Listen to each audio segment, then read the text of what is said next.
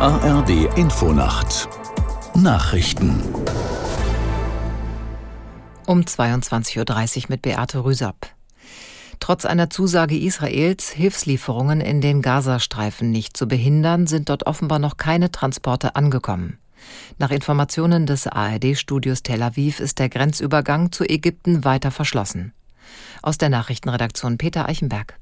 Israels Regierung hatte die Zusage an eine Bedingung geknüpft. Die Hilfslieferungen wie Wasser, Lebensmittel und Medikamente dürften nicht in die Hände der Hamas gelangen. Wie genau das sichergestellt werden sollte, war unklar. An der Grenze zwischen Ägypten und dem Gazastreifen stehen seit Tagen Lkw mit Hilfsgütern bereit. Weitere Lieferungen sind bereits zugesagt. Die israelische Ankündigung, die Transporte nicht zu behindern, kam kurz nach einer Rede von US-Präsident Biden bei einem Kurzbesuch in Tel Aviv. Dabei sagte Biden Israel noch einmal die volle Unterstützung der USA zu. Im Bundestag ist in erster Lesung über den Gesetzentwurf zur Legalisierung von Cannabis beraten worden. Dabei verteidigte Bundesgesundheitsminister Lauterbach das Vorhaben als notwendig, um junge Menschen besser schützen und die Kontrollen auf diesen Bereich fokussieren zu können. Aus Sicht der FDP muss der Vorschlag noch verbessert und realitätsferne Vorgaben entfernt werden. Die Union kritisierte die Pläne und forderte stattdessen Verbesserungen im Bereich von medizinisch genutztem Cannabis. Die Bundeswehr beteiligt sich ein weiteres Jahr am internationalen Militäreinsatz gegen die Terrorgruppe IS im Irak.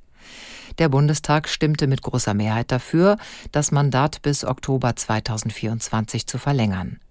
Demnach könnten im Rahmen des Anti-IS-Einsatzes weiter bis zu 500 deutsche Soldatinnen und Soldaten eingesetzt werden. Im Mittelpunkt steht die Ausbildung der irakischen Streitkräfte.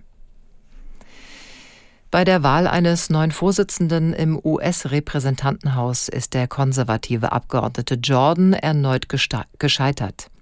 Der Vertraute von Ex-Präsident Trump kam beim zweiten Wahlgang auf 199 Stimmen. Er verfehlte damit die notwendige Mehrheit von 217 Stimmen. Aus Washington Katrin Brandt. Seit über zwei Wochen kann das Abgeordnetenhaus des US-Kongresses nicht arbeiten, nachdem der bisherige Vorsitzende Kevin McCarthy abgesetzt worden war.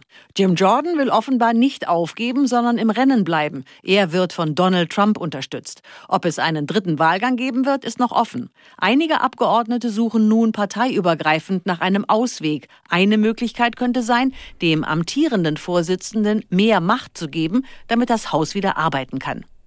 Das Wetter in Deutschland. Von Südwesten her Regen, sonst trocken und stellenweise Nebel, 12 bis 2 Grad. An der See starker bis stürmischer Wind.